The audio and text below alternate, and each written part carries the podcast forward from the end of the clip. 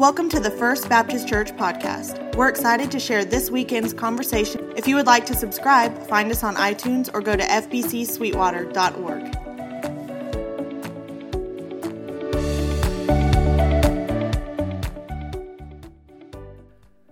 Family is a very unique thing. I discovered that when I got married. I discovered that sometimes when you get married, you bring together two families that are very different from each other. Stacy and I met at Howard Payne, and we just were really good friends after she decided that I was okay to be around. We were just really good for y'all laugh, it's true. We became really good friends, and we just did a lot of stuff together, and the next thing I know, we're married. That's just how it works. And and you laugh at it, but it's the truth. You can talk to Stacy, you can ask her. It just kind of moved from being really good friends who hung out a lot to all of a sudden I'm proposing and we're getting married. I can't tell you a definite time where we went from just friends to dating or just friends to engaged. I guess I could tell you the engaged part, that's important.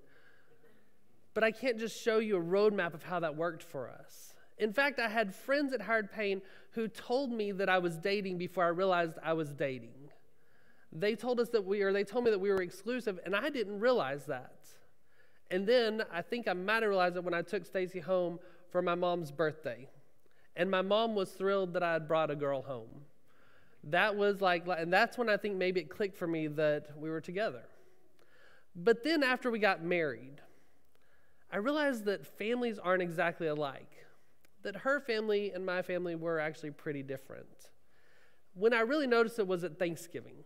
And I've told this story on the podcast, so if you've heard it, you can tune out for about two minutes and then come back to me we get to Thanksgiving. Stacy's family, they love Thanksgiving. That is their holiday that they celebrate. They gather together. They go over to a friend's house. They cook a feast. The guy who cooks it, he comes out and he's hot and sweaty, and there's just all this great food, and we just eat and eat and eat, like many of you do also. But we were at her house, and I see a tray of deviled eggs. And at my house, in my family, my grandma makes the best deviled eggs so good that if you don't get to them before the meal actually begins, you risk not getting one at all. And so, as a kid, you wait till nobody's looking except for maybe Mima, and then you sneak up there and you grab an egg and you shove the whole thing in your mouth and you feast on it, hope no one else asks you a question. So, I see the tray of eggs at Stacy's house. I see nobody's looking. I casually walk over. I look around one more time. I grab the egg, I shove it in my mouth. It takes me about two chews to realize her mom and my grandma do not make deviled eggs the same way. In fact, they're drastically different. Her mom puts green eggs, uh, excuse me, green eggs, green olives in them, and there's just yolk that's been mushed up with maybe some mustard. My grandma makes them with love and sugar and apple cider vinegar, so they're sweet. So I grew up with sweet eggs, and then all of a sudden I get an egg in my mouth. I quickly found a place to put that egg away and waited till Christmas when Stacy sees a tray of eggs at the house. And she does the same thing, grabs it and eats an egg, and realizes Meemaw doesn't make eggs the same way that her mom makes eggs. Family stories are the best stories. In fact, when I was thinking about what I was going to say to start off and telling family stories, I realized that most of them would get me in trouble, but that one wouldn't. Whenever I do a wedding, a funeral, or yesterday, quinceanera, the stories that resonate the most with people are the ones that happen within our families. Because family is important. God's created family for a reason. Last week we talked about the gap between the Old Testament and the New Testament. There's 400 years of silence. And then the church puts together the books of the New Testament in a very specific order and begins with Matthew, not the oldest gospel, not the original, the first gospel, but they still choose it to be first, and it begins with a genealogy. Something that makes not a lot of sense to us when we think about why'd you just put a list of names if you're kicking off the story of the Messiah. But the church, the early church, realized there was importance to that genealogy. That as you read through it, it says that there are 14 generations from Abraham to David.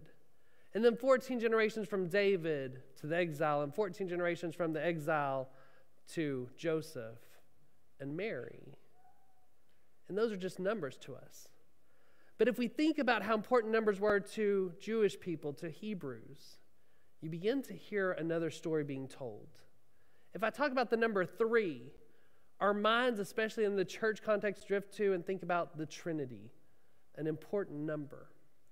If I talk about 10 and you look to the book of Revelation, 10 is a number of completeness. We have 10 fingers and 10 toes.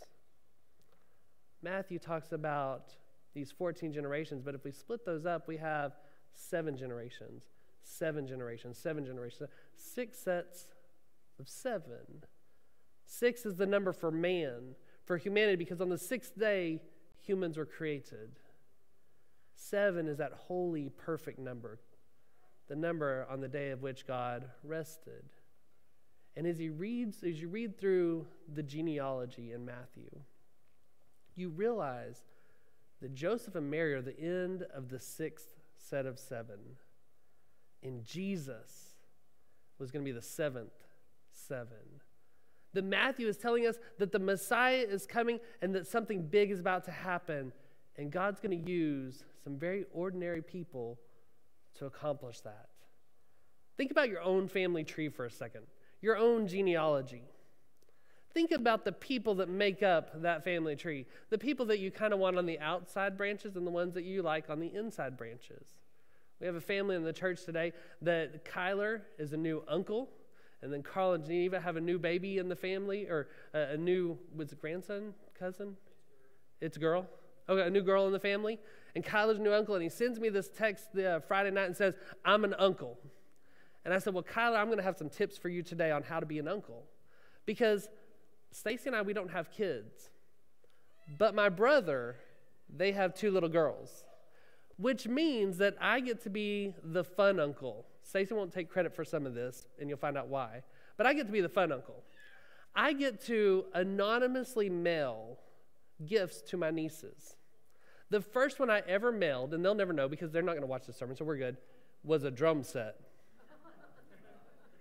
Because they can't get me back for that.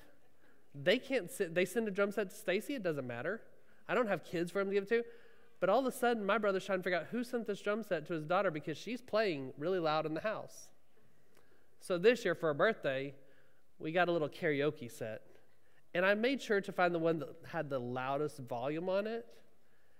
And I get a video of them, they formed a band, and their mom has made them move out to the tree house and they are serenading the entire neighborhood with Christmas songs, with a little girl playing drums, not quite as good as you, Tommy, but she's getting there, and another one playing a little guitar and singing at the top of her lungs about Jesus coming to earth. It was great. Family stories are the best, and they're filled with people who are the fun uncles. And that's the same way with the genealogy. We get down to Joseph and Mary, but when you go back through and you look, there's some people that are like heroes of the faith that we get excited about. Abraham, the one the first covenant happened with. King David, the one whose line the Messiah would come through. Zerubbabel, whose name is just fun to say, but he's the governor of Judea. Judah, there we go, Judah. He's governor. But then there's the ones who you kind of look at them and you're like, why are they in there? They have a checkered past. Tamar, who tricked her father in law into having a relationship with her. Uriah, he didn't really do anything wrong. He was a good guy, but King David saw his wife and took her as own and had Uriah killed. And then there's good kings and there's evil kings in the genealogy. But then there's the surprises, the ones that you're like, what's being told here? There's Rahab, a prostitute that helps lead the people into the land and conquer the land. There's Ruth, the Moabite, who we were surprised that she's even in it at all. But there's a story that the gospel is trying to sell of the inclusiveness of the Messiah for all. And then we get to Joseph. There's Joseph and Mary, and Mary's in there. And we talk a lot about Mary, but we don't talk a lot about Joseph. And that's where we're going to be today in Matthew chapter 1. A very ordinary guy that I think we can learn a lot from. Matthew chapter 1, beginning in verse 18. This is how the birth of Jesus the Messiah came about. His mother Mary was pledged to be married to Joseph, but before they came together, she was found to be pregnant through the Holy Spirit. because Joseph, her husband, was faithful to the law and yet did not want to expose her to public disgrace, he had in mind to divorce her quietly. I think first and foremost, Joseph is a protector. He loved Mary. Can you imagine the heartbreak when he found out that she was pregnant and he knew that he was not the father? The mistrust, the hurt, the pain that someone he loved and he was betrothed to and he was going to marry had cheated on him. And now she was pregnant. He had several choices that he could have followed through with in that culture, but he chose to love her by quietly divorcing her and not exposing her to her public disgrace and shame. The good news is he slept on it. He took time before he made that decision final. And we see that Joseph ends up being a protector of his family as they travel a lot. We are in the youth Wednesday night. Stephen May and I were up there. And uh, at one point, he was asking a question about Mary and, and the donkey that she rode. And everybody's like, oh, yeah, she rode a donkey, but it's not in the scripture. But if your wife is great with child and you're traveling 90 miles by foot, you're finding a donkey for her to ride on, right? Joseph travels 90 miles from his town to Bethlehem because the census has been called. And then he doesn't even get to go home. He then takes his family and goes another 40 miles to the border of Egypt and probably farther in.